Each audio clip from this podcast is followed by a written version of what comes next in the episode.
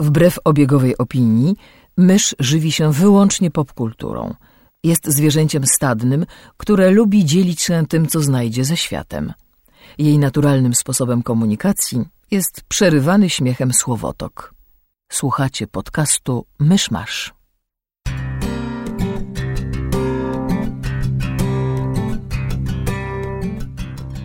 Serdecznie witamy wszystkich słuchaczy, starych i nowych, którzy dołączyli do nas zwabieni nazwiskiem znanego autora. Mamy nadzieję, że choć przyszliście dla ćwieka, to zostaniecie dla nas. Zapraszamy do dziesiątego odcinka podcastu Myszmasz. Gospodarzami podcastu Myszmasz są Krzysiek Ceran, redaktor portalu Avalon. Kamil Borek ze studia Kobart. i Mysz, autorka bloga Mysza Mówi. Słuchajcie, drodzy słuchacze, mamy wyjątkowo specjalny odcinek. Udało nam się, cudem boskim, zaprosić słynnego w Polsce pisarza fantastyki. Tutaj leci ten taki jingle jak z Guns N' Roses z Rocket Queen. Tak jest i mam, mam po prostu e, honor powiedzieć mojego osobistego przyjaciela, e, pana Jakuba Ćwieka, którego serdecznie witamy. Najpierw Jakuba, potem pana, tak, świetnie Myszko, tak, zgadza się. Ale zdecydowanie to, co mówisz, prawdą. Tak jest. Wszyscy, wszyscy wiedzą, że jesteś pisarzem, że piszesz e, wspaniałe, chociaż to jest oczywiście dyskusyjne, e, książki, e, ale nie o tym chcemy dzisiaj z Tobą porozmawiać. Chcemy z Tobą porozmawiać o, o Twojej szerokiej jakby fascynacji popkulturą. I pierwsze moje pytanie jest, jak to się w ogóle zaczęło? Jest, skąd się wzięły Twoje gikowskie korzenie? E, Najprawdopodobniej z tego, że e, moi rodzice byli, zwłaszcza moja mama była bardzo mocno powiązana z lokalnym domem kultury, więc e, taką serię niemiecką Winnetu oglądałem z 3 na 4 razy każdy odcinek, e, kiedy się tylko dało. Pamiętam, że w wieku lat tam chyba 4 czy 5 e, mój wujek podpadł wszystkim w kinie, bo czytał mi bardzo głośno e, niekończącą się opowieść i, i naprawdę zupełnie się jeszcze próbował naśladować głosy. Nie szło mu to za dobrze, ale, ale bardzo doceniam starania do dziś. Współoglądaczy jakby trochę mniej. Więc e, strasznie dużo czasu spędziłem w kinie. Kiedy miałem tych lat 10 mniej więcej, wtedy mm, 9 chyba, pojawiło się TM Semik, czyli wchodziły wszystkie e, znane serie komiksowe e, w Polsce. Wtedy poznawałem superbohaterów. Inaczej mówiąc, trafiłem na bardzo dobry czas, żeby się w to wszystko łapać i, i, i wbijać, a że e, miałem skłonność do chłonięcia wszystkiego, co mnie otacza i co chociaż odrobinę wydawało mi się fajne jak gąbka, to, to mnie złapało.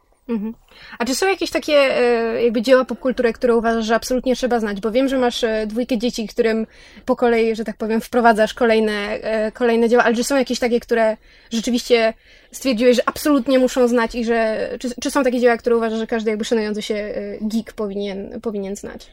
Znaczy, pracuję i próbuję sobie opracować model wychowawczy krok po kroku, bo oczywiście jest takich dzieł całkiem sporo, przede wszystkim dlatego, że popkultura składa się z odniesień. Z odniesień sięgających gdzieś tam bardzo, bardzo mocno wstecz i, i odniesień współczesnych do, do, do jakichś dzieł klasycznych. Oczywiście popkulturą, którą każdy musi znać jest Biblia. Oczywiście popkulturą, którą każdy musi znać jest, e, jest Szekspir. E, To są e, skarbnice odniesień, do których do których sięga właściwie każdy e, w tej chwili, niezależnie od światopoglądu. Natomiast jest całe mnóstwo filmów, które wypadałoby obejrzeć przynajmniej raz, niezależnie od tego, czy się, będzie, czy się dany film będzie podobał, czy nie. E, Na pewno zalicza się do nich czy Sokół Maltański, czy filmy Cherry'ego Chaplina, czy Casablanca, ale i gdzieś później Ben Hur, całe, całe jakby kino sandałowe, że tak to określę, czy mnóstwo filmów z lat 80., chociażby Highlander, prawda, mój ukochany, chociażby Blade Runner, chociażby Conan z tamtych czasów, no ale też współcześnie pojawiają się, jestem. Możemy zaczynać. pojawiają się takie filmy. wejście. Cześć, Cześć. Hej. Kuba. Siadaj się Krzysiek, cicho! my się poznaliśmy.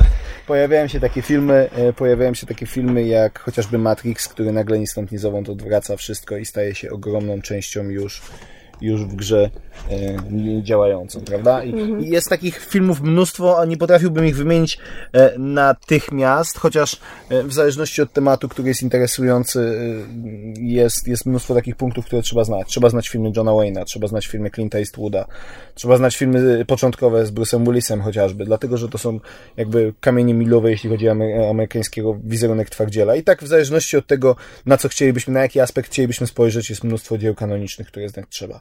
A, a takie, które ty chciałbyś, żeby twoje dzieci znały? Bo wiem, rozmawialiśmy na ten temat, że na przykład Jumanji, e, Zaklęta w Sokoła, to są takie filmy, które ty jakby kochasz i, i, i kochałeś, prawda, też jako dziecko i chcesz, żeby twoje dzieci poznały. No, Jumanji poznawałem już później, bo to, jest, to, to, to nie jest film mojego dzieciństwa. Przepraszam, ja mówiłam o sobie jako dziecko. No właśnie. Natomiast, e, natomiast oczywiście jest takich filmów sporo. Do dzisiaj jestem absolutnie zakochany w księżniczce Izabel z Zaklętej w Sokoła. Natomiast jak najbardziej pierwsza i druga część niekończącej się opowieści, ale i Czarny Kryształ, i Labirynt, i Willow, i mnóstwo, mnóstwo gdzieś tamtejszych produkcji, fantastyczny serial mm, Hansona e, Storyteller. Nie pamiętam jak to było, chyba mm, Bajasz u nas. Jakoś tak. No właśnie, w każdym razie drugi sezon nie był już tak dobry, opowiadał mitach greckich, ale, ale też całkiem niezły i gdzieś w pewnym momencie oczywiście narzeczona dla, księ, e, dla księcia i, i mnóstwo takich produkcji, które e, nie były banalne, nie były głupie, e, a pokazywały, pokazywały baśniowość jakby z jej plusami i minusami, bo, bo baśń ma na celu uczyć, ale ma na celu czasem także przestraszyć. I, i tamte filmy potrafiły to zrobić, tamci twórcy potrafili, potrafili sobie, z, sobie z tym poradzić. Oczywiście jest mnóstwo z klasyki Disneya. Uważam, że, e, że każdy powinien znać klasykę Disneya i, i przez klasykę rozumiem te wszystkie 50 parę filmów, Mhm, e, bo, bo nie, nie wszystkie są super, nie wszystkie są e, znakomite, są, wypadają słabsze, wypadają takie, kiedy Disney próbuje robić coś pod, pod publiczkę, ale nawet kiedy Disney próbuje robić coś totalnie pod publikę, jak chociażby uważam Herkules, to, to nadal wychodzi coś bardzo, bardzo fajnego i ma swoje, e, ma swoje plusy I, i to rzeczywiście warto, warto poznawać. Spadkobiercą Disneya e, animowanego wcześniej by- był Pixar i, i to jest jakby też filmy, które, które na nowo przywracają mi gdzieś tam wiarę w tą dziecięcą magię kina, chociażby Wall-E, prawda? To było, było tak mocne, tak niesamowite uderzenie e, dobrego, dobrego filmu, czy Up, w którym, e, w którym pierwsza scena otwierająca właściwie, jedna z scen otwierających ten, ten film e, w ogóle bez słów jest jednym z najwspanialszych romansów w historii kina i cudowna sprawa. I, i to jest, jest to wszystko do oglądania i to te, tak naprawdę e, ja mówię trzeba, natomiast człowiek bardzo dużo traci, kiedy tego nie widzi. I to bardzo dużo traci nie tylko odniesień popkulturowych wszędzie, ale przede wszystkim emocjonalnie. Dostaje solidną dawkę emocji, którą, jeżeli nie pozna tych filmów, to, to ominie go bezpowrotnie. Człowiek, który nie płakał przy śmierci Mufasy, naprawdę dużo stracił, pomimo tego, że to są łzy, nie? W pełni się z tobą zgadzam. E, bo tak wymieniasz tyle tych tytułów i jakby listy zawsze nie mają końca. Czy jest sens pytać cię o na przykład trzy filmy albo trzy książki, które byś wziął ze sobą na bezludną wyspę? Czy E. są takie pozycje? No, wiesz co, nie, ponieważ automatyczną, najmądrzejszą odpowiedzią byłoby takie, których jeszcze nie czytałem, a najgrubsze możliwe i, i z rekomendacji znane i, i interesujące.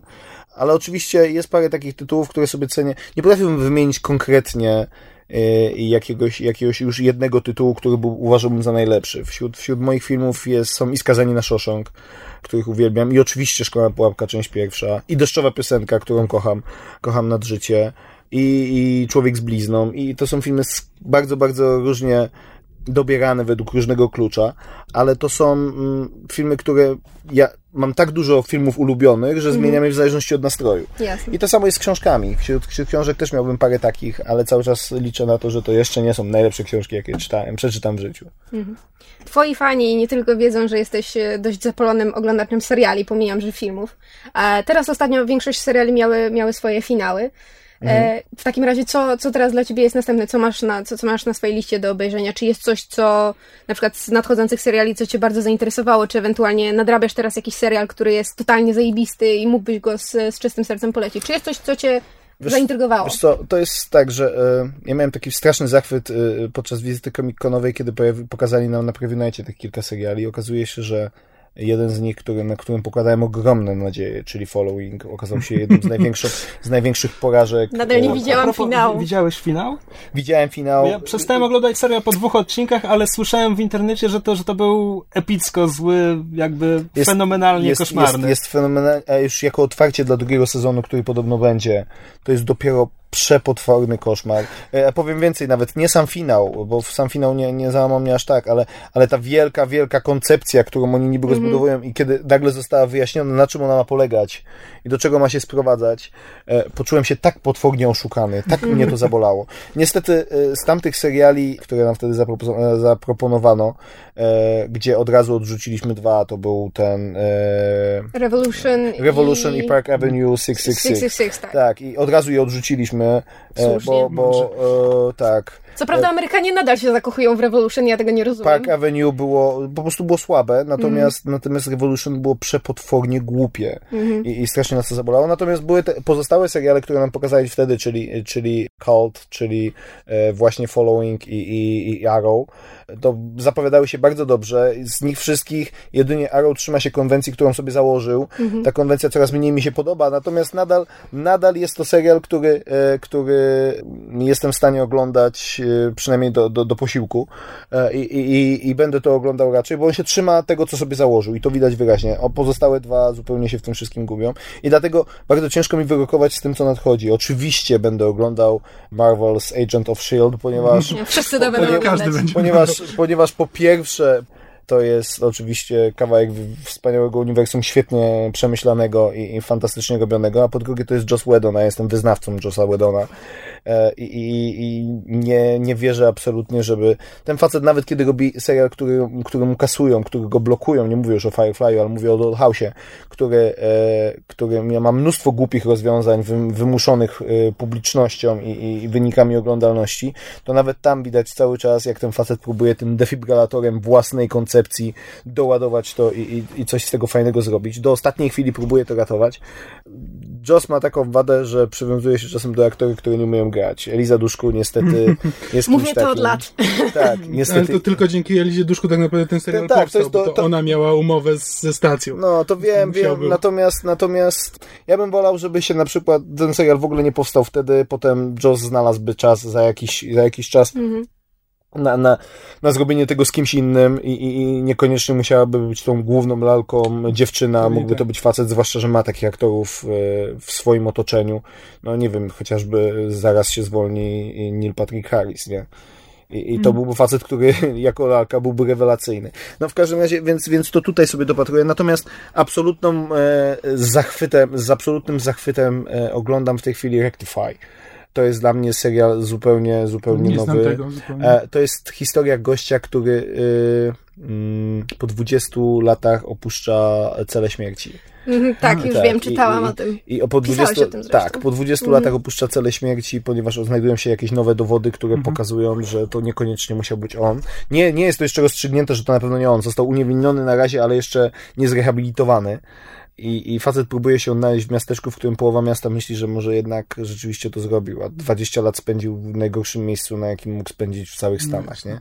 I, I na razie ten serial ma chyba 6 odcinków w tej chwili. Ja obejrzałem 5 i jestem zachwycony. To jest dla mnie zachwyt mniej więcej na poziomie e, jednosezonowego Lights Outa swego czasu. E, Świetny, świetny obyczaj i, i w tej chwili to sobie oglądam. Kto E, to robi? Czy jakaś stacja? wiesz czy... co, nie wiem. To jest amerykański serial? Tak, to jest amerykański serial, ale Po nie, prostu ale nie ze przyszedł. spojrzeń w studiu wnoszę, że żadne z nas No właśnie, nie słyszało. Tak, A to- zatem jeszcze bo to- 6 bo- odcinków to jest nie, nietypowe dla amerykańskiej telewizji. Bo to jest, bo to jest, e, znaczy nie, nie, nie, bo to, to się jeszcze nie skończyło, to nie jest zamknięte, to trwa, to na razie się pojawiło sześć, nie? Aha, ja bo- myślałem, jest- że powiedziałeś, że jest- 6, a nie. 5 obejrzałeś, dobra. E, i Na razie jest, na razie jest tylko sześć, e, ale, ale on się jeszcze ciągle pojawia. Mm, I to jest premiera jakby no, niedawna, no, sześć tygodni temu. Musi być na którejś z tych mniejszych e, prywatnych stacji po prostu. Dlatego nie ma takiej tej. Jest, y, właśnie on nie, nie był jakoś specjalnie, wiem, że na pewno to był jeden z seriali, który był bardzo doceniony y, mm, jakby koncepcyjnie e, w Sundance, więc, więc to raczej jest nisza. On nie, nie ma tam absolutnie nikogo, kogo bym aktorsko rozpoznawał.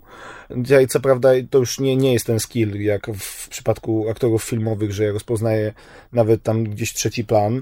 E, W przypadku aktorów serialowych nie mam tego skilla już. E, Tu ci ustępuję zupełnie, ale, e, ale, ale ja tam nie rozpoznaję nikogo specjalnie. No gdzieś tam może pana senatora, ale to tak gdzieś mi się kojarzy, z nazwiska bym nie wymienił. Ale to jest ten serial, który, który mocno mnie przy ekranie trzyma. Oczywiście Hannibal, który miałem do niego bardzo dużo ale i nadal mam, bo, bo, bo nie, jest to, nie jest to serial ideał jak dla mnie.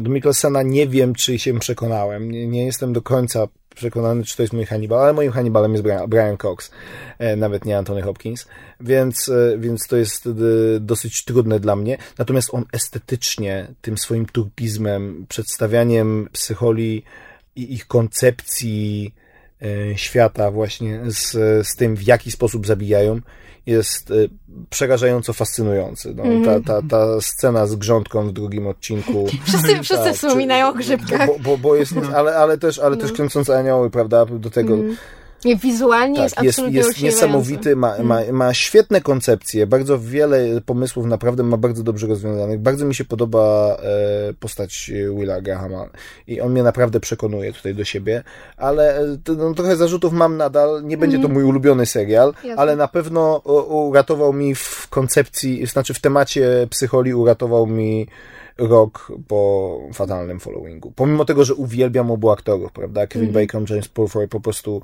obu uwielbiam, się Zresztą pokroić. Bacon w tym serialu parę razy się naprawdę Tak, on fenomen- ale- aktorsko jest świetny, Pur- tylko że Purfoy- Purfoy też miał parę ładnych momentów, Tak. tylko że niestety nagle się okazuje, że oni mu kompletnie odwrócili tą postać, kompletnie ją zepsuli. Przestaje być nagle charyzmatyczny, staje się po prostu szalony. Mhm. I, i, I on sam już nie do końca, mam wrażenie, wie, jak to ma to grać. I, i, i to, to się wysypało. I strasznie mnie zabolała informacja, że niestety będzie powstało drugi sezon.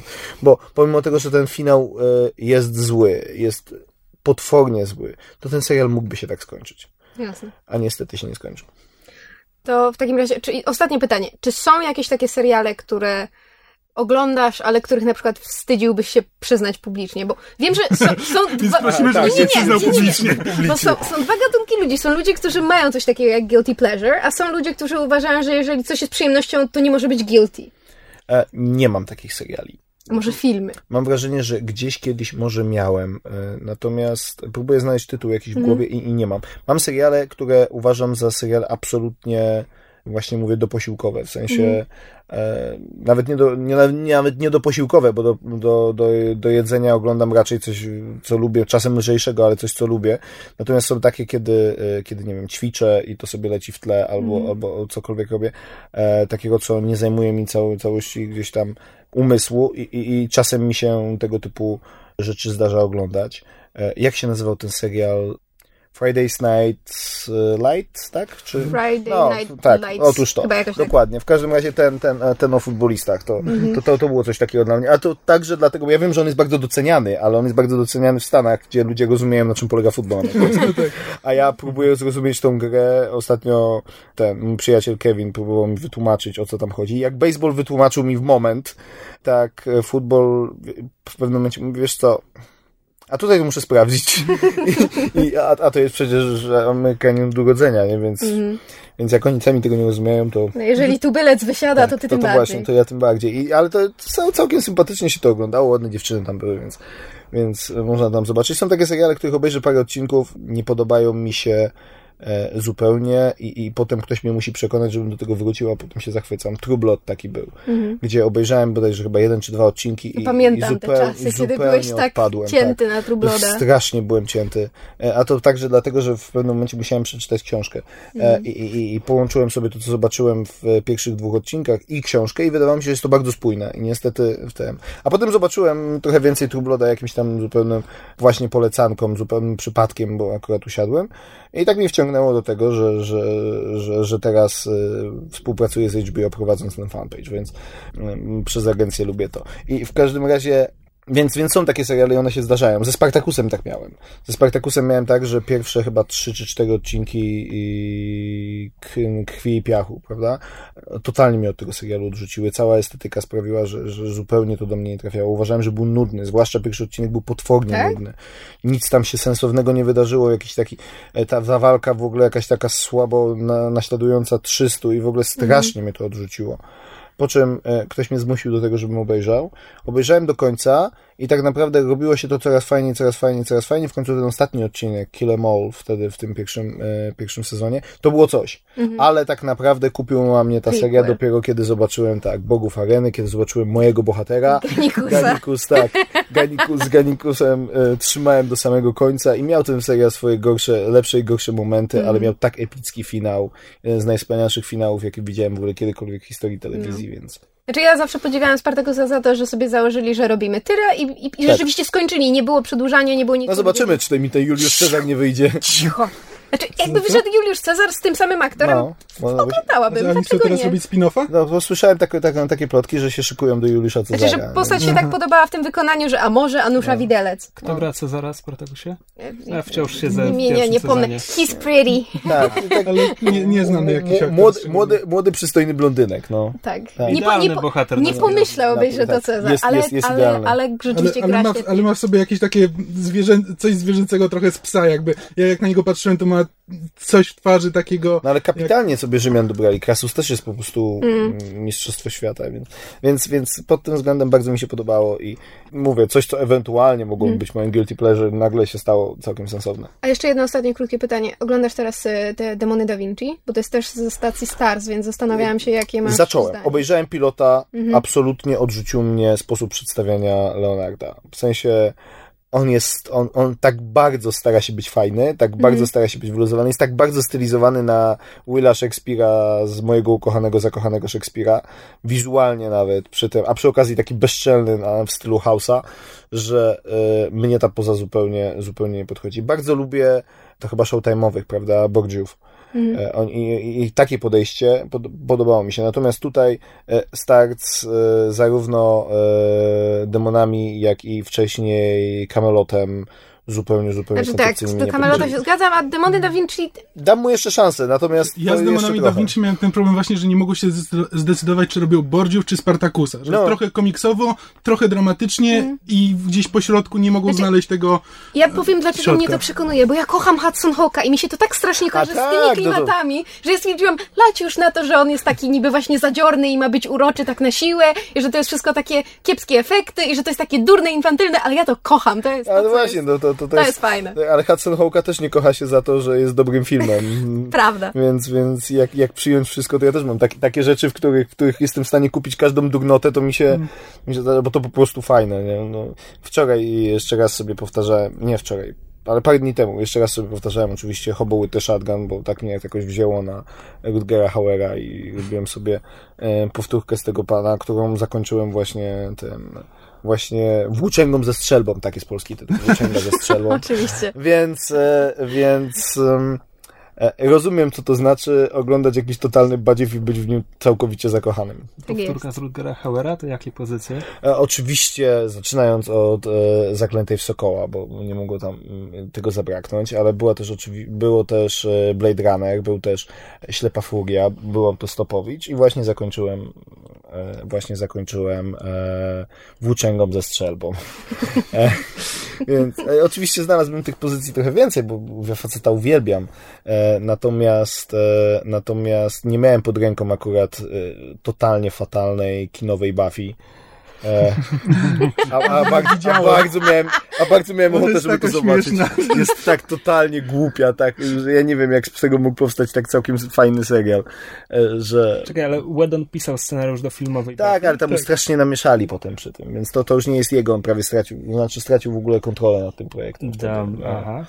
Więc, więc to, to przestało być jego zupełnie. No ale jest tam Rutger Hauer, no. Czekaj, to już któryś raz, bo no Obcym 4 to samo mówi, że Tak, bo... e, aktorzy przeczytali jego kwestię, ale zrobili to źle. On ma tak rozbuchane ale- ale on koncepcje, ma- że ja nie dziwię on, się, on, że on, czasami, on czasami właśnie tak, że jeżeli on jest podwykonawcą, to, to nie da się ukryć. Jak gdzieś tam trochę babrałem się w scenariuszach i wiem, jak to wygląda, że jak jesteś sc- scenarzystą, to masz bardzo mało do powiedzenia.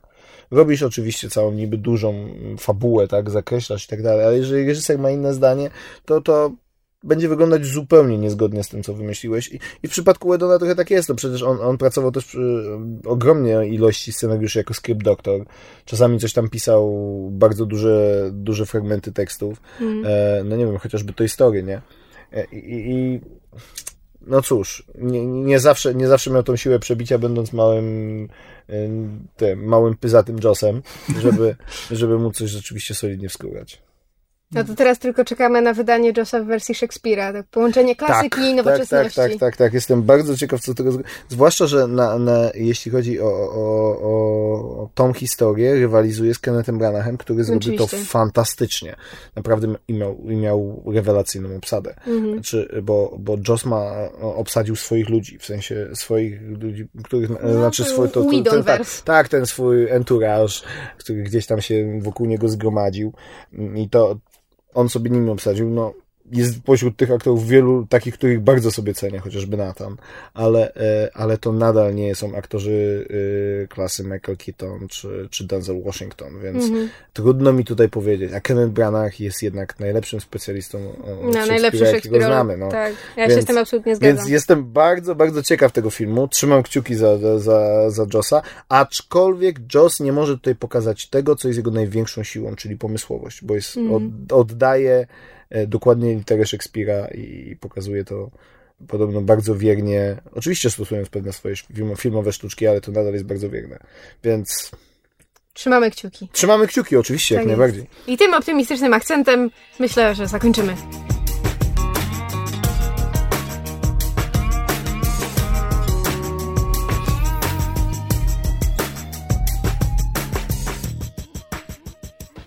Kuba musiał już wyjść, więc teraz przyszła pora e, na to, żebyśmy my powiedzieli coś więcej. E, A ponieważ e, mieliśmy ten odcinek zaplanowany od dłuższego czasu, mamy wyjątkowo konkretny temat, o którym chcielibyśmy dzisiaj porozmawiać. Zabrzmiałam jak pani z talk show. No, mniej więcej. Mniej więcej. I bardzo dobrze. Bardzo profesjonalnie. Zostaje. E, tak więc dzisiaj, drogie dzieci, będziemy rozmawiać o przemocy. Mi się ta przemoc wzięła z gry o tron w uproszczeniu i bez konkretów, bo może słuchacze jeszcze nie są na bieżąco z serialem, ale w ciągu ostatnich kilku odcinków jeden z bohaterów traci pewną część ciała, a inny bohater jest e, torturowany. No nie ma lepszego słowa, żeby to opisać, ładniejszego. Jej, to pierwsze obejrzałem bez problemu, a na to drugie nie mogę patrzeć. I zacząłem się zastanawiać czemu i akurat w tym wypadku jest to dość proste, potem rozwinę. Ale zacząłem się zastanawiać, jak w ogóle odbieram przemoc, jakie są moje granice tolerancji, kiedy oglądam jakiś film. I, na, I skojarzyło mi się z Tarantino, z Kill Billem, który ma bardzo przestylizowaną tę przemoc, do tego stopnia, że właściwie już mnie to nie rusza, kiedy Lucy Liu obcina komuś głowę, jest to zupełnie obojętne. Ale nawet w Kill Billu jest kilka scen, który, z którymi mam problem. Po pierwsze, jak tam komuś e, wyrywają oko. Za pierwszym razem to jest bardzo szybkie, bo ona walczy z tymi 80 zbierami, to nie ma czasu nawet się zastanowić Mhm. nad tym, co się wydarzyło. Chociaż to jest moment, w którym na moment przechodzimy w czarno-białe sceny na parę minut. Potem e, postać Daryl Hanna ma to zrobione dwukrotnie i to już mnie boli. Mnie jako okularnika, i który bardzo ceni te oczy, które mu jeszcze zostały. Masz tylko dwa. Bo te, które mam w zapasie, są już zepsute. Ale jest jeszcze jedna scena w Kill Billu, która mnie boli i nie potrafię tego wyjaśnić. E, Na początku, kiedy ona się budzi ze śpiączki i spada, spada na podłogę tej sali szpitalnej i przychodzi Buck. I ona mu przecina więzadło w Oj, stopie. tak, to jest... I to mnie strasznie boli. Tak. I nie potrafię wyjaśnić czemu w filmie, który nie koncentruje się na tej scenie, nawet nie, nie, jakby nie bardzo pokazuje, że ta postać cierpi. Dopiero pokazuje to potem, kiedy mu ona miażdży głowę drzwiami i to mnie już nie rusza. Mhm. Ale to samo przecięcie więzadła jest dla mnie straszne i nie potrafię wyjaśnić czemu. Ale wiesz co, i ja też, znaczy ja też nie wiem dlaczego, ale żeby było śmieszniej, e, dla mnie to nie jest pierwszy raz, kiedy właśnie scena podcięcia więzadła mnie ruszyła, bo oprócz właśnie tego momentu w Kill Billu, to jest jeszcze bardzo podobna scena w e, horrorze House of Wax, gdzie z kolei oba więzadła są, są naraz przecinane, tam nie wiem, nożem, maczetą, nieważne. To, to jest Ale- anatomicznie poprawne, tak? To jest więzadło. E, tak. E, ale to też jakby cały, cała reszta filmu, e, tam jest scena, kiedy e, jedna z postaci zostaje, spoiler, jedna z postaci zostaje obłożona woskiem i potem jak próbują ten wosk z niej zedrzeć, wydostać ją z tego wosku, to wosk odchodzi razem z płatami skóry. To mnie w ogóle nie ruszyło. Zaczęłam się histerycznie śmiać, bo to było durne jak... O mój Boże, to było po prostu durne. Ale te więzadła mnie strasznie ruszyły. Już Przypomniałam, że zrobili to akurat jednej z moich, z moich e, zlubianych przeze mnie postaci w tym filmie, a właściwie e, aktorowi, który gra daną postać. E, ale rzeczywiście coś, nie wiem dlaczego, może, może to się wzięło stąd, że ja w ogóle jak e, gdzieś kiedyś czytałam, że podcinanie więzadła jest jednym z najbardziej bolesnych e, ran czy obrażeń, jakie można doznać. Nie wiedziałem tego. Dziękuję. Sorry. I made it worse. Sorry. No bo wracając do tej gry o trony, jakby rozumiem to, jak ten bohater traci część ciała. To jest bardzo podobne do tego, jak w pierwszym sezonie inny bohater traci głowę. Po dwóch latach to już nie może być aż taki spoiler. Tak. E, Bo to jest po prostu koniec odcinka. Mhm. I to, to ma po prostu zaskoczyć widza. To nie ma go boleć, to ma zaskoczyć. I tak samo tutaj, jak on traci tę część ciała, reakcją, jego pierwszą reakcją jest zaskoczenie. On zaczyna krzyczeć z bólu, wtedy le, zaczynają lecieć napisy końcowe, ale tu chodzi o to o zaskoczenie. Mhm. Natomiast sceny tortur ko- koncentrują się na jego. In, in, o innej postaci teraz, ale sceny tortur koncentrują się na jego bólu, na jego strachu, chyba nawet bardziej. Bardziej, właśnie chciałam powiedzieć, że bardziej tortury psychiczne Właśnie mnie, mnie- ruszyły. Dokładnie, mnie bardziej, bardziej ruszyło to upokorzenie i widoczne, widoczne po prostu jego, e, jego cierpienie, gdzie po prostu by zrobił wszystko, żeby, żeby przestali e, tak naprawdę upokarzać. Nawet już nawet nie ból, czy tylko po prostu ta sytuacja jest tak, e, tak bolesna, że staje się, staje się rzeczywiście niekomfortowa. No dobra, czyli mamy, mamy różny wpływ tych wydarzeń na postać, jako coś, coś istotnego w tym, jak, jak to odbieramy. No na pewno też jakiś zamysł filmowców chyba ma znaczenie, ale nie wiem, może, może zaraz sam się odwiodę od tego argumentu. No bo niby w Kill Billu jest ta przestylizowana przemoc, a jednak tam te kilka scen mnie boli. Mhm. Ale to są właśnie, no, tak jak sam powiedziałeś, to są te sceny, które właśnie nie są przestylizowane, znaczy, które w ogóle nie, nie mają większe... No dobra, scena, scena z okiem rzeczywiście była, e, zamie- miała być zamierzenie obrzydliwa, no ale to podcinanie więzadeł, no to po prostu jest scena dla, dla to- pociągnięcia fabuły. No, cel uświęca ale- środki, jakby tak, ale- jakoś musiała go unieruchomić. Tak, no. ale raczej, ale no, tak jak sam mówiłeś, film się na tym nie skupia. To nie jest coś, co by było ważne dla, e, dla filmu i specjalnie zrobione w Ale nie, jakiś wa- właśnie, e, właśnie mi o to chodzi, sposób. że gdyby, że gdyby film się skupiał na tym, na tym, że to go boli i tak dalej, to rozumiem, żeby to na mnie tak działało. Ale to jest po prostu dosłownie półsekundowe cięcie on, i on pada. I jakby sama świadomość tego, że to mu się przydarzyło, Znaczy- mnie boli. W...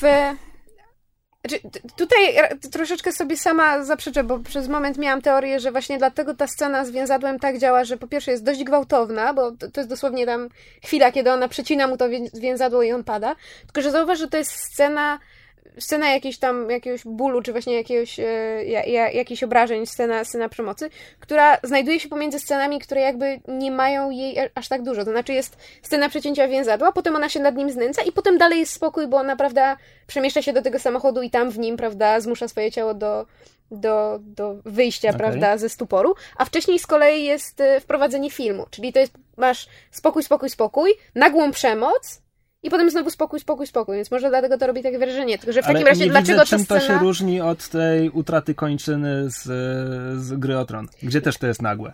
Tak, ale sam powiedziałeś, że to jest koniec odcinka, czyli nie masz czegoś takiego, że jest spokój, spokój, spokój, nagłe ucięcie kończyny i potem dalej masz odcinek i, i reszta jest spokojna, tylko że jest koniec odcinka, więc właśnie reakcją ma być nie ból, tylko szok, ale bardzo możliwe, Ale że już zobacz, teraz sama przestałam ale, ale w stwarzać Billu, jakikolwiek sens. w Kill Billu jakby bardzo szybko, bardzo szybko zapominamy w ogóle o Baku. Wiesz, to może nawet nie być związane z samą sceną, tylko ja mam na przykład tak, co wy już pewnie wiecie, bo wielokrotnie o tym mówiłem, że jak oglądam reklamy pasty do zębów, albo nawet nie reklamy, po prostu w filmie ktoś myje zęby i słyszę odgłos szorowania zębów, to przechodzi przeze mnie dreszcz. Nie mam tego jak sam myję zęby, mogę spokojnie myć zęby nawet trzy razy dziennie.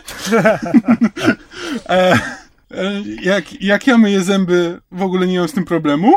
E, ale jak ktoś przy mnie myje zęby albo oglądam to w telewizji, to dostaję dreszczu bez żadnego konkretnego powodu. Nie jestem w stanie tego powiązać z żadnym, z żadnym wydarzeniem w mojej młodości, z żadnym traumatycznym przeżyciem.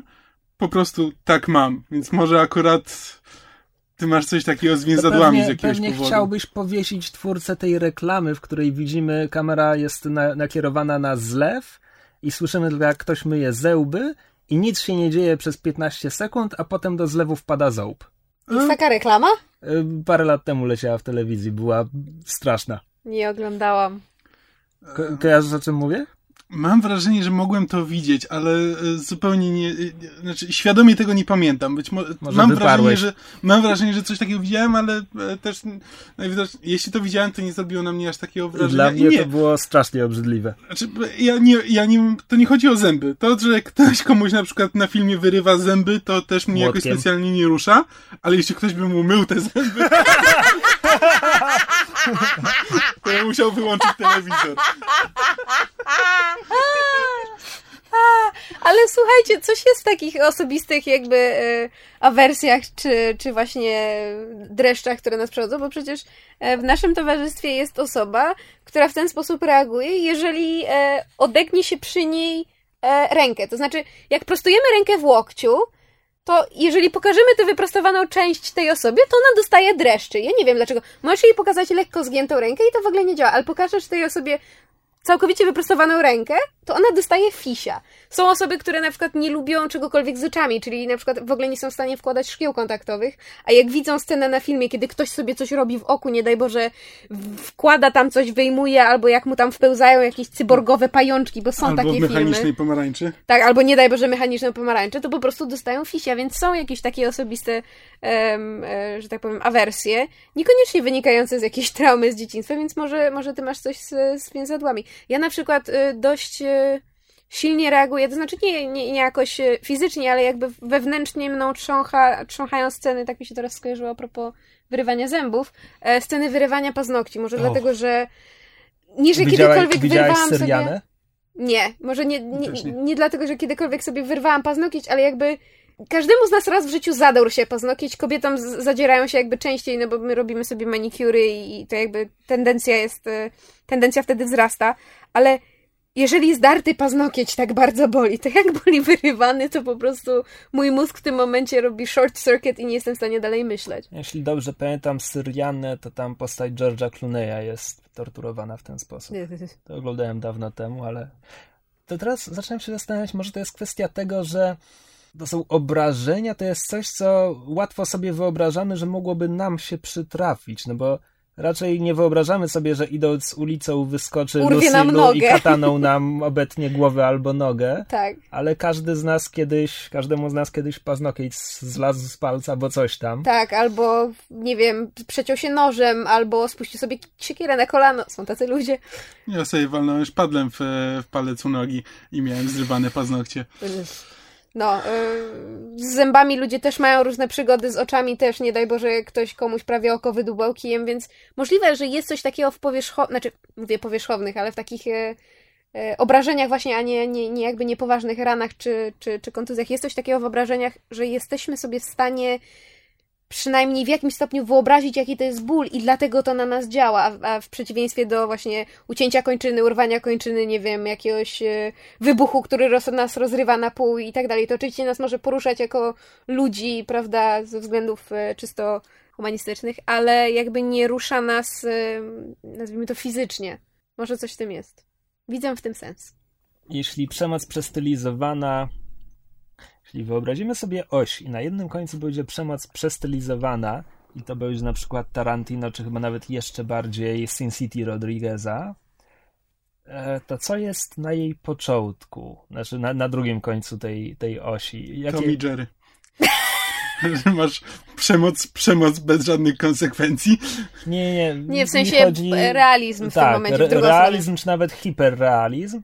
Bo gdybym miał się zastanowić nad przykładami, ja nie oglądam, nie oglądam tych filmów z gatunku, e, nie wiem, co to jest piła, to jest, jaki to jest E, gatunek? gore. Gore. To jest chyba gore. Znaczy, Myślałem, że to jest torture horrorów, horror, właśnie chciałam powiedzieć, że horror, z horrorami jest ten problem, właśnie ostatnio czytałam na ten Ale jak temat wpisuję w artykuł. internecie torture porn, to co innego wyskakuje, więc nie wiem. E, nie, jak się wpisuje, wpisuje, w ogóle, znaczy, problem z horrorami jest taki, że one się zaczęły gatunkowo rozszczepiać jeszcze bardziej niż powiedzmy muzyka pop czy rock, a więc jest slasher, gore, torture porn, każde jest inne, ale rozumiem jakby co masz na myśli, czyli te właśnie takie e, krwawe, mówi się bezsensowne, e, No tak, więc napełnione ja, przemocą Więc ja nie, horrory. nie oglądam takich filmów, więc nawet nie, nie bardzo mogę o nich mówić, ale mam wrażenie, że tam też mamy do czynienia z pewną rodzaju stylizacji przemocy. Tak, to znaczy ja na przykład bardzo, ponieważ widziałam wszystkie części Piły i wbrew pozorom bardzo mi się podobało jakby, znaczy to nie jest to, że ja kocham tego Oglądasz typu je dla filmy. fabuły. Tak, znaczy wbrew pozorom właśnie Piłę oglądałam dla fabuły, oddly enough. To znaczy y, właśnie dlatego między innymi nie lubię jak Piłę e, się, się gnoi. To znaczy owszem, jedynka nadal jest uznawana za jakby pewien, e, pewien prawda, początek e, trendu i za jakiś tam powiedzmy kanon, ale nie zmienia to faktu, że jak się obejrzy wszystkie tam chyba 6-7 części po kolei, one, mimo że były nakręcone przez różnych twórców, tworzą bardzo fajną, spójną, sensowną całość. I jako seria Piła ma bardzo dużo sensu fabularnie i jakby widać w tej przemocy pewien sens, nie tylko jakby w kwestii pojedynczych filmów ja- jako takich, ale także w kwestii serii jako całości. Więc akurat Piła moim zdaniem jest tutaj kiepskim przykładem. Raczej te wszystkie hostele, ludzkie stonogi. To jest właśnie kwestia przemocy, która już mnie przerasta. Nie, to nigdy nie wyobrażam sobie obejrzenia tego filmu. Nigdy. Po prostu nie byłabym w stanie wytrzymać. W każdym razie jakby uważam, że Piła tutaj nie jest dobrym przykładem, właśnie raczej, e, nie wiem, jakiś hostel, jakieś e, te różne filmy, które teraz wychodzą, jakieś, nie wiem, Creepers, nie wiem, Porywacz, e, Kolekcjoner. Te tytuły się No, wszędzie przewijają. nowy Evil Ale- Dead, no to już też Ws- rozmawialiśmy. Wspomniałem o nich, żeby powiedzieć, że tam też mamy do czynienia z pewnym rodzajem stylizacji przemocy. Tak. Więc gdybyśmy mieli szukać takiej realistycznej czy hiperrealistycznej przemocy, jakie byście przykłady filmów podali? Mi przychodzi na myśl e, Cronenberg. Konkretnie historia przemocy, w której widzimy, jak postrzelony w szyję człowiek umiera właściwie nie od pod- postrzału, tylko bo dławi się krwią. I on naprawdę umiera dłuższą chwilę. Ja, ja tego To filmu jest nie jedno. widziałam, więc nie nie, mogę, nie mogę wyrazić. Nie widzieliście historii przemocy? Nie, jakoś- nie ciągnęła mnie do tego filmu. Bardzo dobry film. To, to wiem, ale Bardzo jakby... luźno wzorowany na komiksie, który jest dużo słabszy, który przeczytałem dużo później i jest w ogóle po pierwszej, jednej, trzeciej zaczyna opowiadać o czymś zupełnie innym i jest dużo gorszy. E, no dobra, a może Wschodnie Obietnice, też Cronenberga? Nie. We Wschodnich Obietnicach e, Aragorn, Viggo Mortensen gra kierowcę rosyjskiej mafii w Londynie. Jest scena w łaźni i w łaźni atakuje go dwóch facetów z nożami. I po prostu nagi Mortensen walczy o życie. I no, rz- rzeź jest straszna, ale to jest wszystko, tam nie ma, w ogóle nie ma styli, stylizacji. Tam jest po prostu bardzo realistycznie pokazane to co, to, co nóż robi z ciałem człowieka. Mhm. I od tego mnie jakoś nie odrzuca. To znaczy, to jest bardzo mocne, to robi wrażenie, ale to nie jest coś, że ja musiałbym się odwracać od telewizora, Mhm. czy... To znaczy, a propos... em, I, I właśnie tego nie rozumiem, bo w Kill Billu to co, to, co ratuje, to, co pozwala oglądać tę przemoc, jest to, że ona jest tak bardzo stylizowana, że w ogóle Mhm. nas to nie rusza, a tutaj to jest bardzo realistyczne i mnie to rusza, ale ja nie mam problemu, żeby to obejrzeć. To, to też może być kwestia tego, że to są filmy, w których po prostu, które opowiadają o przemocy i jakby Tak, to zaczynasz je oglądać z nastawieniem, z nastawieniem, że właśnie no dlatego to w tym filmie będzie, jesteś na to absolutnie przygotowany i Mhm. może to się nie ruszać potem, a jakby ta, prze, ta przemoc jeśli jest zaskoczeniem, to wtedy jest zdecydowanie mocniejsza. chyba. E, Ja bym się chciała właśnie do tego odnieść, bo y, teraz w trakcie rozwo- rozmowy przyszło mi do głowy e, a propos tego hiperrealizmu i, i czy przychodzą nam do głowy jakieś przykłady. Nie wiem, czy można to uznać, ale właśnie w kontekście też tego, co Kamil powiedział a propos, a propos tego, że jakby mm, oglądając pewne konkretne filmy odgórnie przyjmujemy, że tam będzie przemoc i jakby dlatego mniej nas to rusza.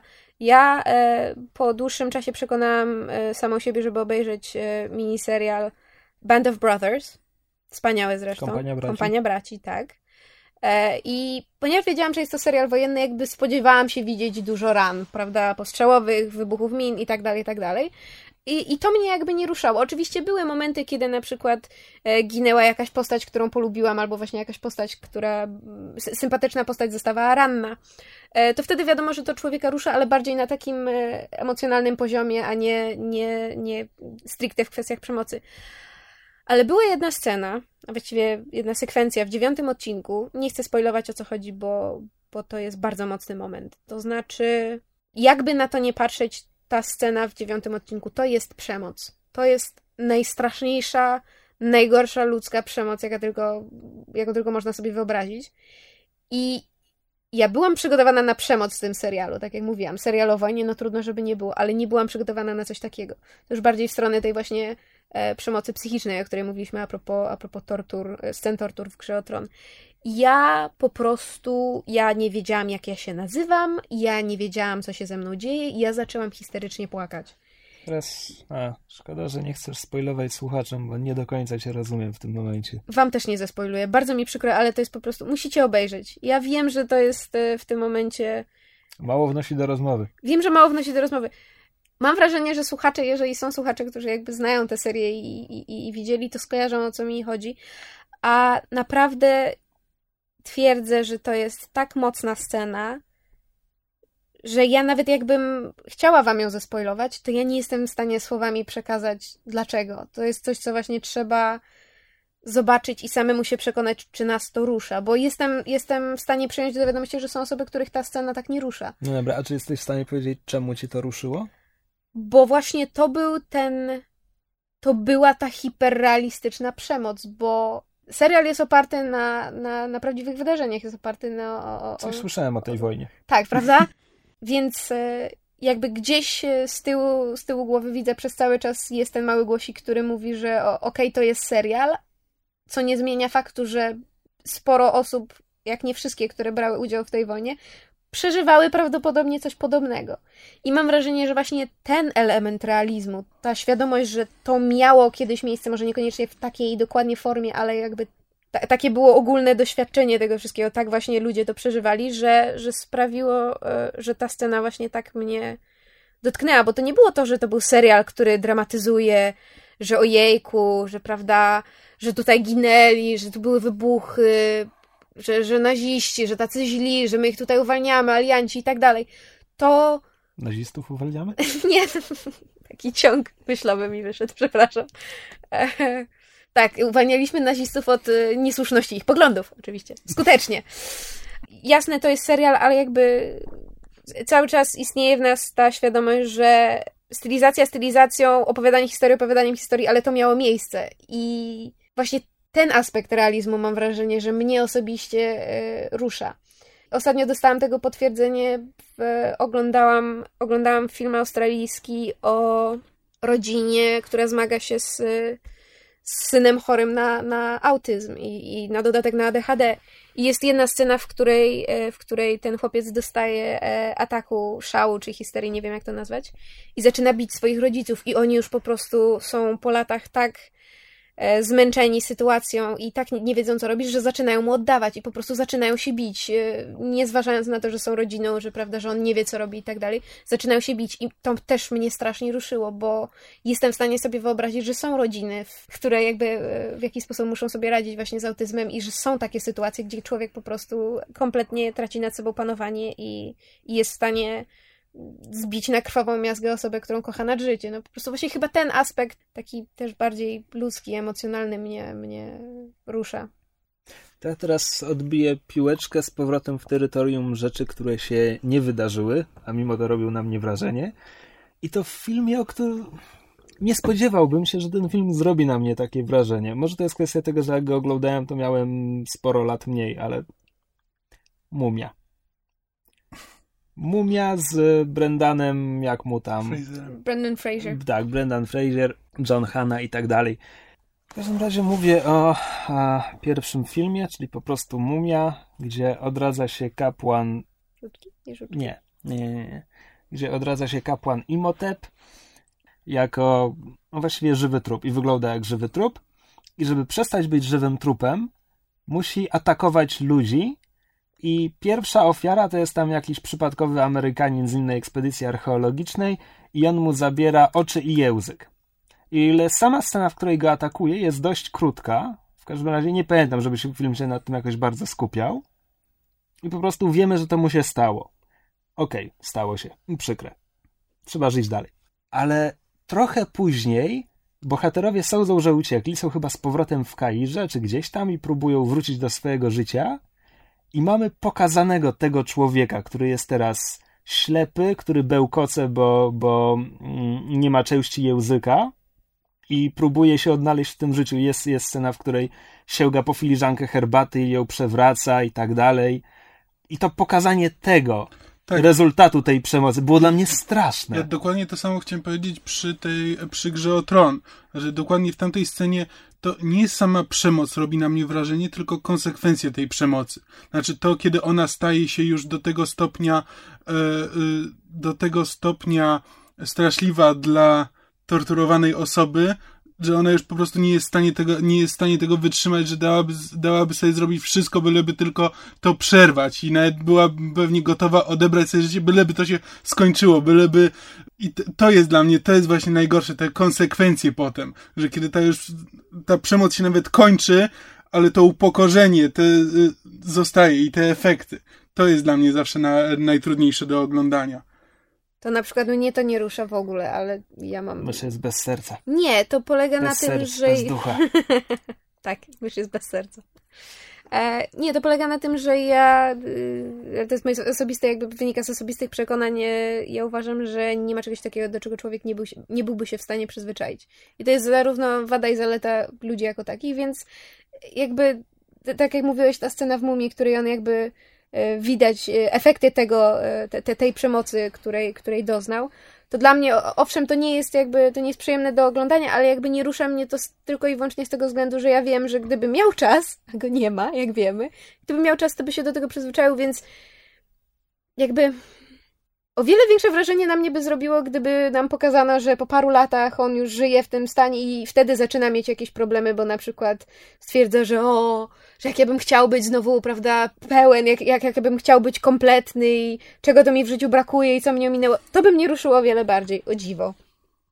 Autentycznie. I tak samo to hmm. upokorzenie, o którym mówi Kamil. Ja jestem skłonna twierdzić, że nie ma czegoś takiego, do, do czego, z czym człowiek nie mógłby żyć i do czego nie mógłby się przyzwyczaić. Ale mówię, to jest moje osobiste przekonanie. Znaczy, akurat w grze o tron to nie jest kwestia samego upokorzenia, tylko on cierpi ból. Nie, ja właśnie, Ale tak. to jest właśnie nieustanny bez jakby nadziei na to, że on się skończy. I że właśnie, że kiedy jest, nadchodzi ten moment, kiedy jemu się wydaje, że może to już koniec, znowu od początku, od mm. początku zaczynamy z jeszcze większą siłą, i potem znowu to opada i znowu się zaczyna. I to jest właśnie, to, to jest straszne dla mnie. Po prostu to, jak sobie wyobrażam tą sytuację, dla mnie to jest po prostu kwestia zwykłej empatii, że po prostu jak sobie wyobrażam bycie w takiej sytuacji, gdzie po prostu nawet, nawet kiedy już wszystko jest spokojnie i wydaje mi się, że to cały czas wisi nade mną to, że za chwilę wróci, za chwilę znowu będzie to samo. E, I taka właśnie sytuacja, sytuacja bez wyjścia to jest, to jest najtrudniejsze. To jakby tym bardziej mam problem z, z tymi scenami tortu, że o tron, bo jest taka kwestia, że ja akurat w tych scenach bardziej zwracam uwagę na, na torturującego niż torturowanego i bardziej jemu kibicuję. No tak, bo, ty, bo ty lubisz aktora po prostu. Tak, ja no. lubię aktora. A poza tym, poza tym problem. już żeśmy ustalili, że mysz lubi seryjnych morderców i ją fascynują, więc w tym kontekście ta postać jest dla mnie ciekawsza. Owszem, bardzo mi jest przykro i sympatyzuję, znaczy tfu, empatyzuję z tym, co się, dzieje, co się dzieje z torturowanym, ale jakby chcę, żeby to trwało dłużej, bo chcę zobaczyć, co torturujący wymyśli. To jest straszne. Ja wychodzę na taką wredną sucz w tym odcinku, no. Nieczuła lodowata nie no, po reprezentujesz płyś piękną. tak, tę niewrażliwszą. Apparently. No. Nie, po prostu nie mogę sobie przypomnieć w tym momencie wielu takich scen, które by rzeczywiście na mnie zrobiły wrażenie przemocą. Znaczy, bo na przykład w Mumii te właśnie skarabeusze, dlaczego mysz pokazywała pełzające skarabeusze? Bo jak pierwszy raz oglądałam film, po prostu na mnie autentycznie skóra chodziła, bo mi się tak zrobiło po prostu wstrętnie i obrzydliwie z powodu tych skarabeuszy. Ale to tam wyobraźnia musi grać dużą rolę, tak. bo te efekty specjalne są tak złe. Są bardzo złe i aktorstwo wcale nie jest na takim wysokim poziomie, ale jakby idea sama tego, znaczy może to wynika stąd, że ja nie lubię robaczków i jakby idea tego, tak, że mi robaczków coś, pod skórą jeszcze mniej. Tak, coś pod skórą łazi, po prostu tym bardziej mnie przeraża. Ale może to się wzięło stąd, że w młodym wieku przeczytałam miejską legendę, że są takie e, owady, które się nazywają skorki, mają takie szczypce na odbłokach i one, jak śpisz, to one wchodzą ci w ucho i zjadają ci mózg od środka. Więc może to to. Może to tak. Trauma z dzieciństwa, wyjątkowa akurat w tym wypadku. Jestem w stanie to prześledzić e, wstecz do konkretnego e, punktu. No tak, ale to, o czym dotąd mówiliśmy, to jest taka. To jest takie obrazowanie przemocy, które robi wrażenie, w sensie, że czujesz je w trzewiach, że się niedobrze robić, że się tego nie da oglądać. A dla mnie. Na mnie jakieś większe wrażenie robi taka przemoc, którą. A, nie wiem jak to ująć. Którą ja bardziej. bardziej in, intelektualnie robi wrażenie na mojej wyobraźni niż na moich trzewiach. No tak, Mogę powiedzieć. Nie.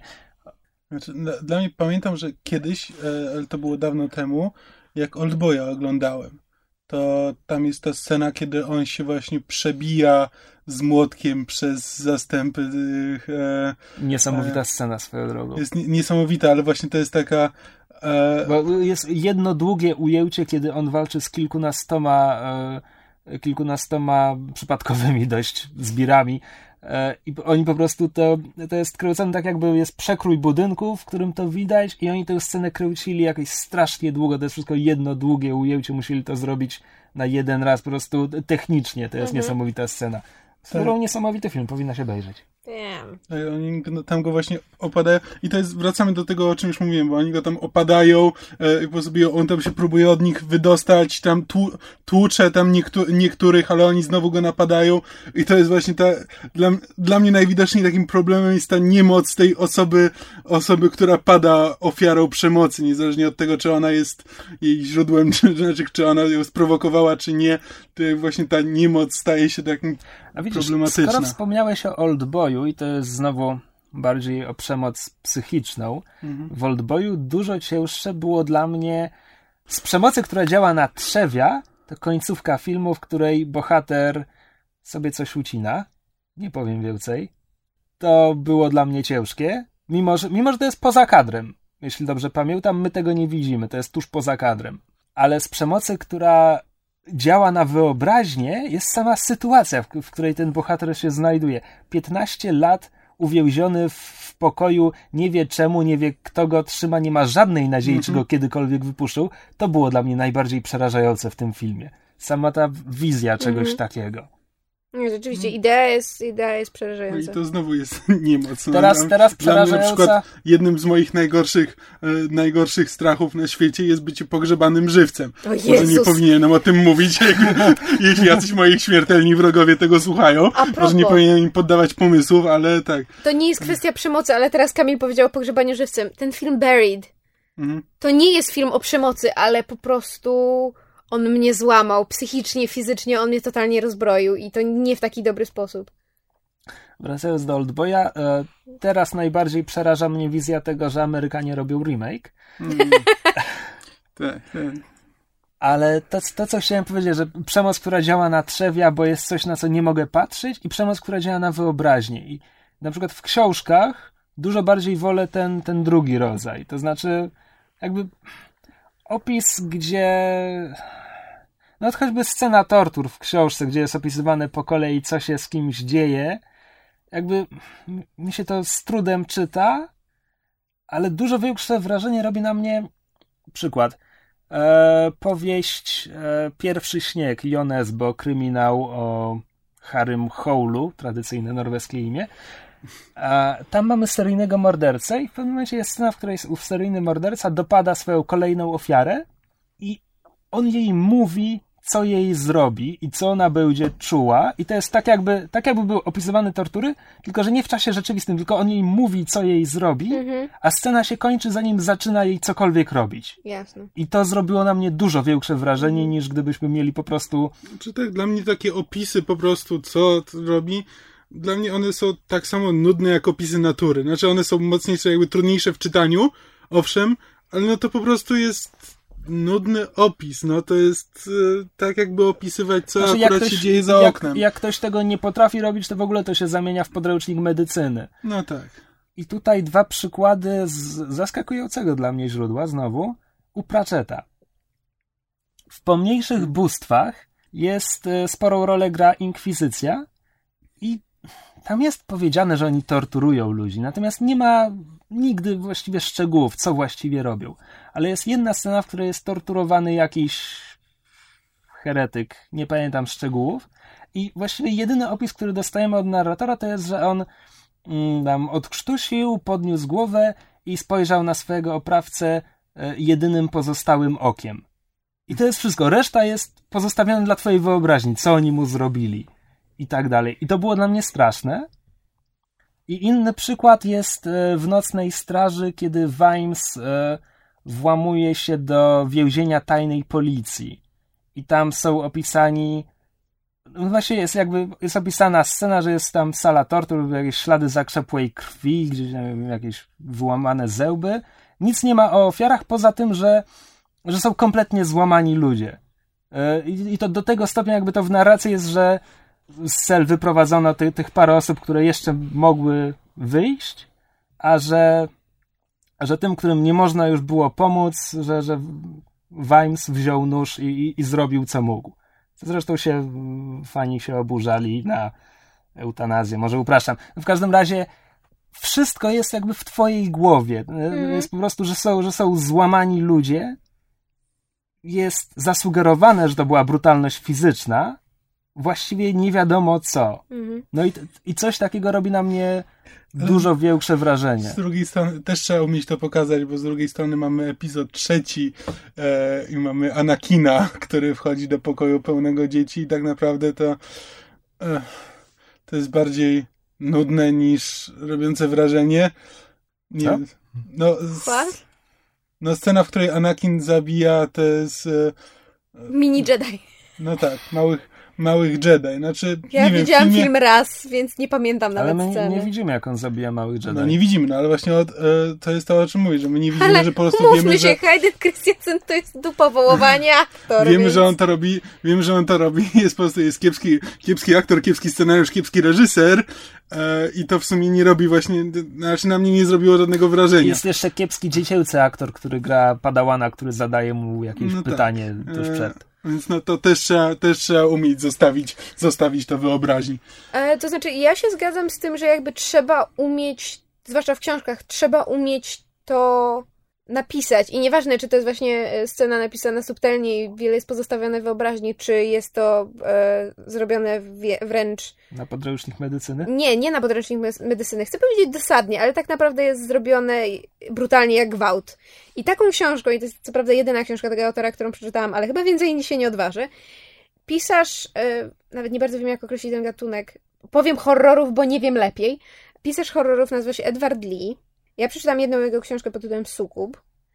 Nigdy w życiu nie czytałam takiej książki, chyba już nigdy nie przeczytam, dlatego że to jest właśnie ten rodzaj dosłownej przemocy, której nie myślałam, że można w książce opisać w ten sposób tak dosłownie, krwiście i fizycznie tak, przemoc. Także w trzewiach to czujesz? Tak, ale właśnie to nie była gdyby to była taka, taka właśnie przemoc jak z podręcznika medycyny, to ja bym to strząknęła z siebie, prawda, jak ciepły letni deszcz, ale to może ze względu też na dość e, konkretną taką e, bardzo e, wyuzdaną erotycznie tematykę i właśnie na tematykę gwałtów i, i, i, i, i tego typu właśnie zagadnienia, to było bardzo rzeczywiście bardzo brutalne i bardzo mocne.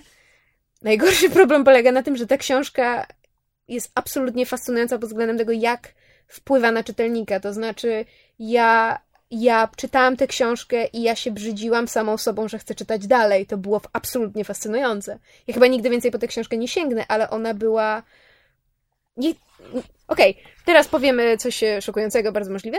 E, mianowicie ta książka była tak obrzydliwa, że była podniecająca. I nigdy wcześniej, ani nigdy później nie, nie, nie, spotkałam się z czymś takim. I absolutnie straciłam do siebie cały szacunek, kiedy tylko zdałam sobie z tego sprawę, że czytając tę książkę czuję się w jakiś sposób podniecona tym poziomem przemocy. Nawet nie bardzo wiem, jak to ująć. I widzę Krzysiu, że na mnie... Tak, że patrzysz się na mnie jak na raroga. Nie jestem w stanie jak tego wytłumaczyć. Tak, nie jestem w stanie tego wytłumaczyć, e, oprócz tego, że jeżeli ktoś ma odwagę, to niech sięgnie po książkę Edwarda Lee i sam się przekona, e, jakie wrażenie to na nich wywiera. Ale... No ja parsknąłem śmiechem, jak powiedziałeś sukub, bo mi się przypomnieli amerykańscy bogowie Gaimana, Aha. gdzie gdzieś w ciągu pierwszych 30 stron chyba jest scena, jak sukub pożera człowieka przez waginę. I jest to dziwna scena, ale i opisana dość absurdalnie. I właściwie nie wiem, jakie wrażenie ma robić na czytelniku. Ma chyba tylko ostrzegać czytelnika, że jeśli mu się to nie spodoba, to lepiej niech nie czyta dalej. Tak. No to wiesz, podobnie jest przecież z tym filmem Thieves, który jest właśnie ten... Wagina, Wagina dentata. dentata, nie tak. widziałem. Ja też nie. Czytałam recenzję koleżanki, która obejrzała cały film. Bardzo mi się spodobał, więc najwyraźniej mysz trzyma się w bardzo dziwnym towarzystwie. Ale tak mówiłeś o tym Pratchettie i właśnie o, o pozostawianiu e, jakby pewnych rzeczy wyobraźni. Ja teraz nadal czytam tego Ksina Drapieżca, o którym e, wspominałam w dziewiątym odcinku. E, Już jestem pod koniec książki. I tam jest właśnie scena, kiedy są opisane tortury e, jakiegoś tam czarownika.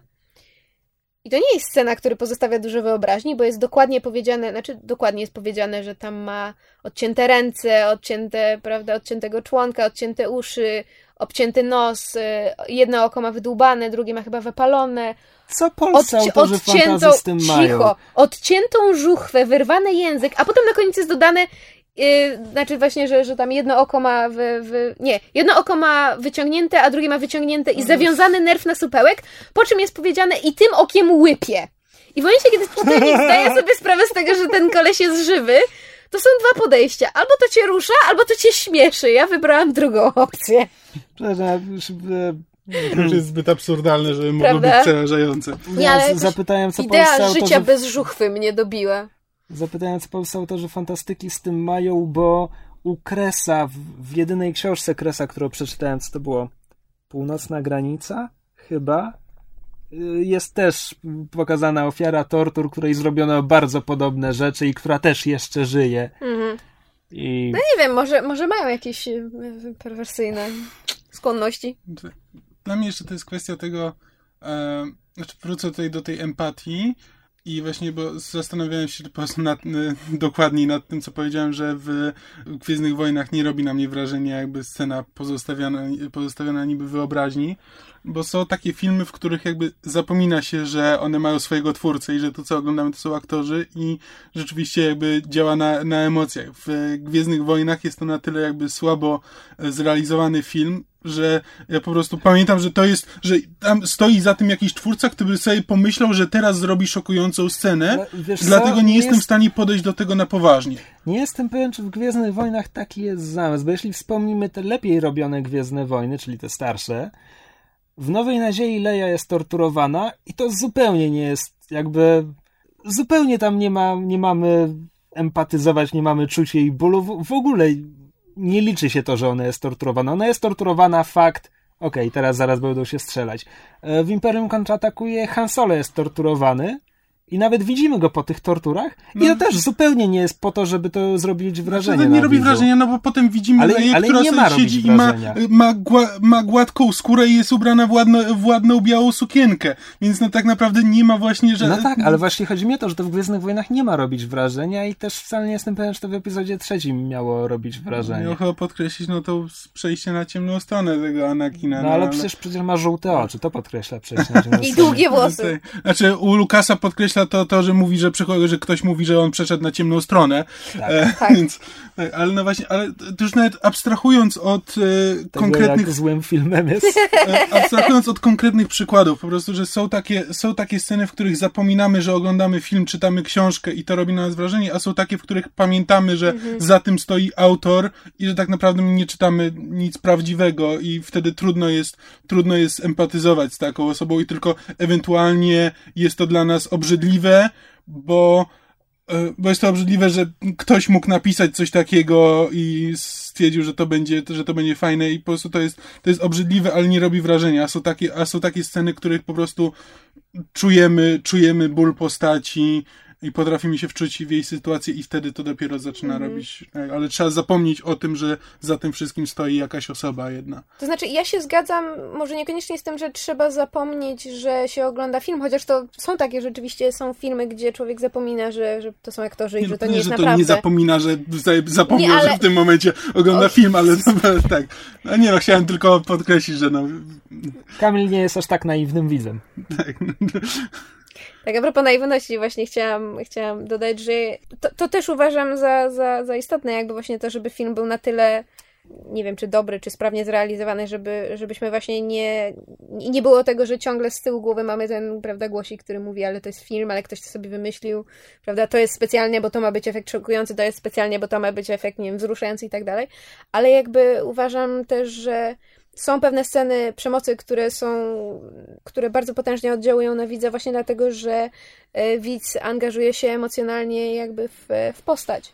To nawet nie jest kwestia tego, czy, czy zapomnimy, czy, że, że oglądamy film na moment, ale właśnie kwestia tego, jak bardzo widz y, z postacią sympatyzuje.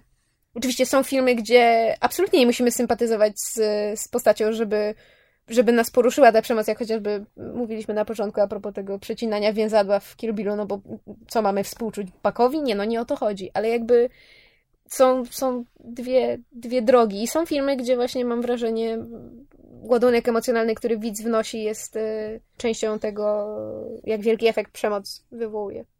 Nie wiem, jak to wpłynie na naszą rozmowę, ale jeszcze jeden przykład. Scena z filmu, o której w ogóle nie, nie podejrzewałem, że, że zrobi na mnie wrażenie tym filmem jest, i tutaj e, chyba stracę ostatnie punkty na mojej karcie macza, albo nawet zaciągnę debet, Disneyowska księżniczka i żaba. Odbieram ci kartę maczo, kurde. Nie, nie, nie, nie ma. Nie widziałem nigdy filmu w całości, ale złapałem fragmenty w telewizji kiedyś. Jednym z bohaterów jest e, świetlik, świetlik Keijun, jeśli to pomaga, który zostaje rozdeptany przez głównego złego w filmie. I to rozdeptany z chrzęstem. I to nie jest tak, że to mnie jakoś boli. Raczej kwestia zaskoczenia, że w filmie wybitnie dla dzieci no jednak brutalnie się rozprawiają z jednym z bohaterów. Mm. I to zwłaszcza kwestia tego chrzęstu. Ten, ten chrzęst nie pozostawia żadnych wątpliwości, co się z tym insektem stało. Mm.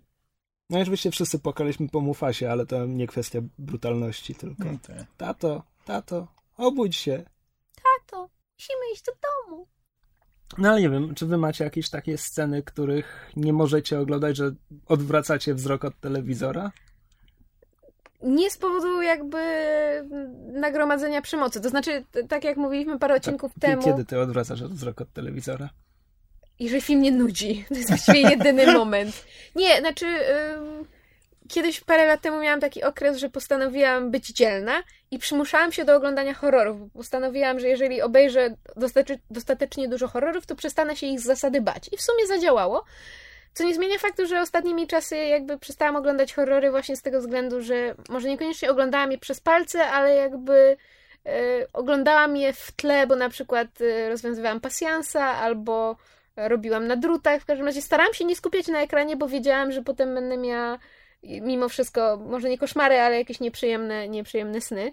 Więc to było bardziej z kwestii późniejszych konsekwencji, bardziej z kwestii lęku niż e, tego, że e, poziom przemocy był za duży. Jedynym taki, tego typu wypadkiem ostatnimi czasy to było, tak jak parę odcinków temu rozmawialiśmy na temat trailera do nowego The Evil Dead. Nie, przepraszam, Evil Dead. To to był rzeczywiście pierwszy moment od dłuższego czasu, kiedy mnie się zrobiło autentycznie fizycznie niedobrze i odwróciłam wzrok od ekranu. Stwierdziłam po prostu, że, że, że, że już nie mogę, że, że dalej nie, nie wytrzymam. Co nie zmienia faktu, że obejrzę trailer do końca, tylko jakby odwracając co chwila wzrok. Że z takim, że, że fizycznie jest mi niedobrze, to, to jestem dość łatwy. Na przykład, tak jak Kuba mówił o Hannibalu, że tam jest cały ten turpizm i, i grządka z grzybkami. Mhm. Z trudem mi się to oglądało. Tak? A mi się to strasznie podobało. Co nie zmienia faktu, że jak Hannibal podaje komuś pięknie e, przyrządzoną potrawę, to z tyłu mojego głosu jest taki głośny wrzask pod tytułem The meat is people!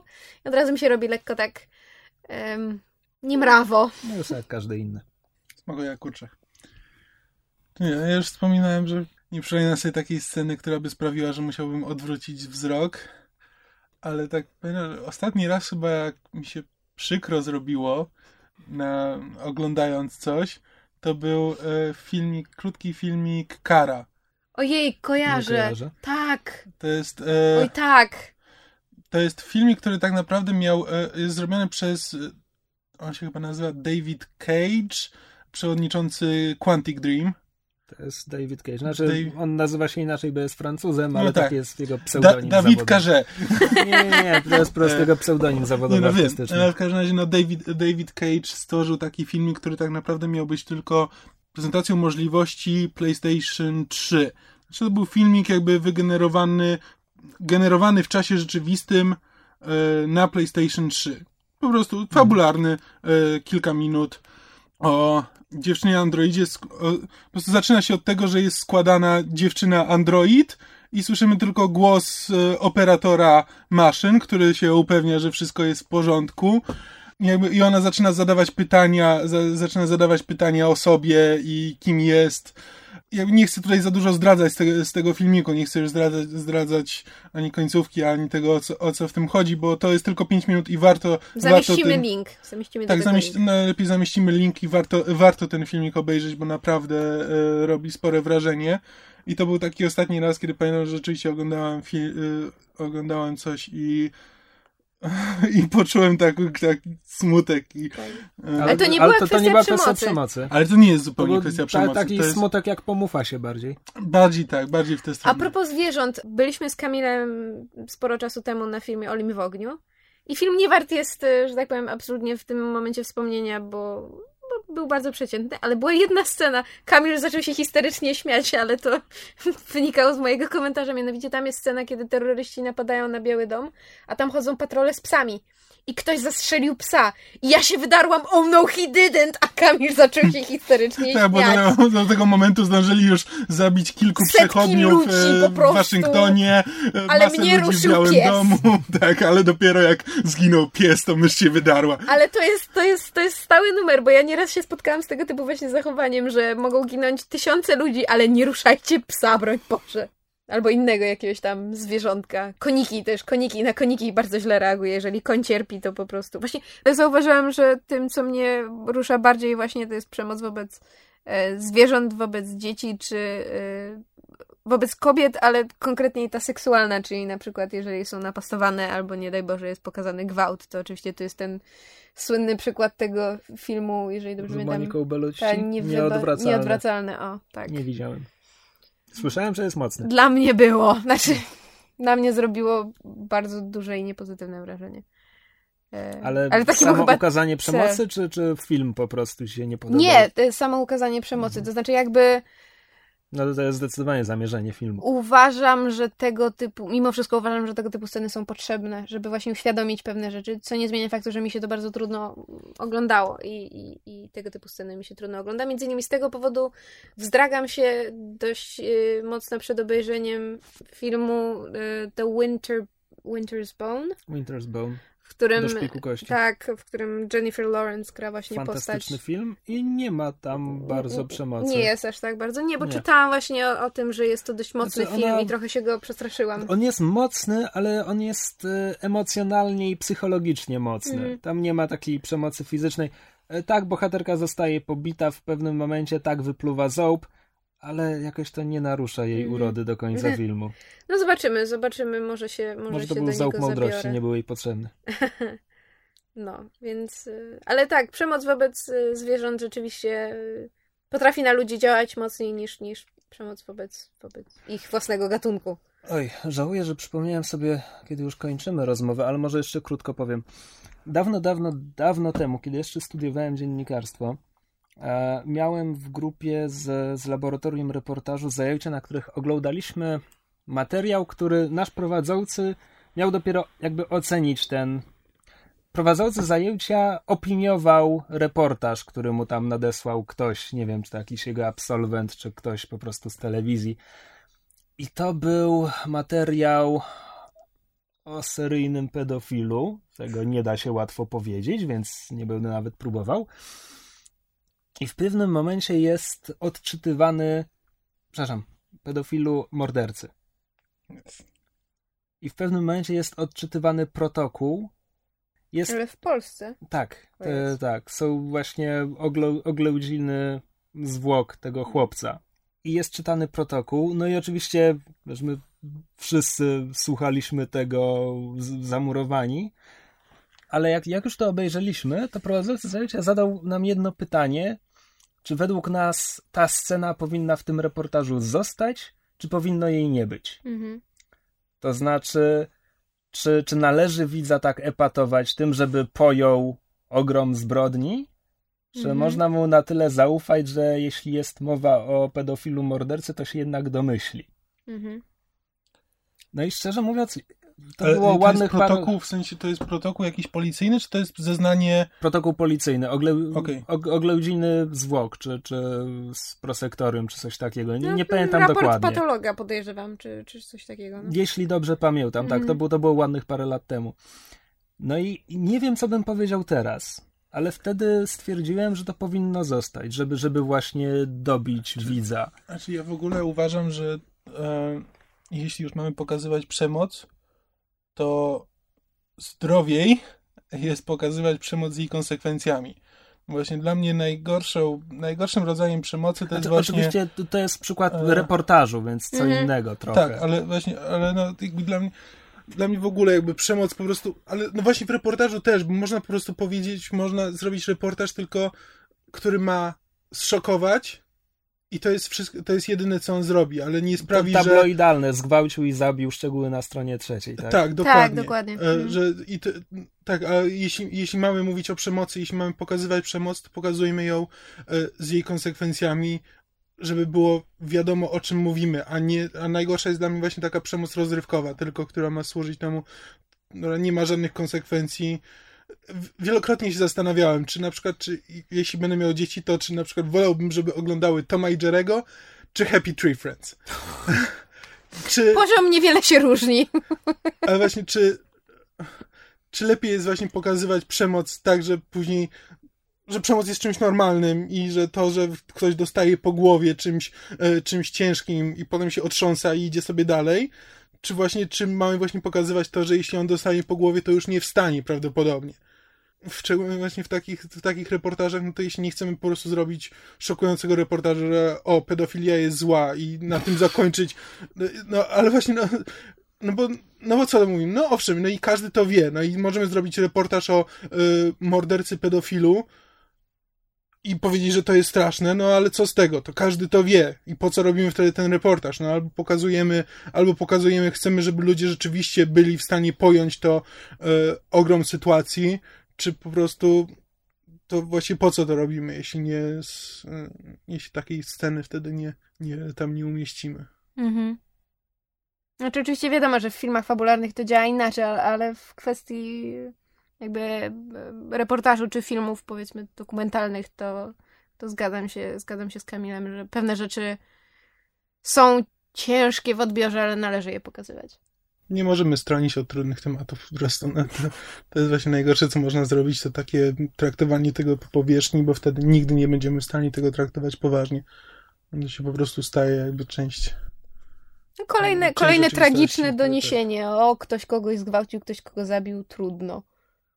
Tak, po prostu jeśli, na, jeśli no, na tej zasadzie po prostu słuchamy tego codziennie i nie widzimy żadnych konsekwencji tego, no to trudno to, y, trudno to sobie wtedy wyobrazić, że, że, no, żeby to oddziaływało jakkolwiek na psychikę.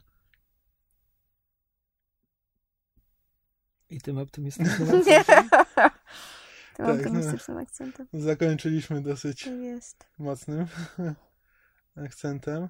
No, że mówiliśmy o tym, że nie należy traktować tematów powierzch powierzchownie, a teraz się troszkę przelecieliśmy no, na szybko, na szybko tak, no, to jest temat, który tak naprawdę powinien dostać swój własny odcinek, a nie pół, um, ale z, też chętnie posłuchamy, co nasi słuchacze mają na ten temat do powiedzenia i jeśli e, Z e, przyjemnością wdamy się z wami w, w dyskusję Tak, czy polemikę, jeżeli ktoś ma Zwłaszcza jeśli, inne zdanie. jeśli ktoś się nie zgadza z czymś, co powiedzieliśmy tutaj, albo ma coś do dodania, albo chce po prostu powiedzieć, co dla niego jest taką granicą, granicą przemocy, przez którą nie może się e, przebić, no to z e, zainteresowaniem przeczytamy takie opinie. Słuchaliście podcastu Myszmasz. Możecie nas znaleźć na myszamovie.blogspot.com oraz marvelcomics.pl. Podcast nagrany został w studiu Kobart www.kobart.pl Jeśli macie jakieś komentarze, pytania albo sugestie, jesteśmy także na Facebooku. Podcast Myszmasz dostępny jest także na iTunes.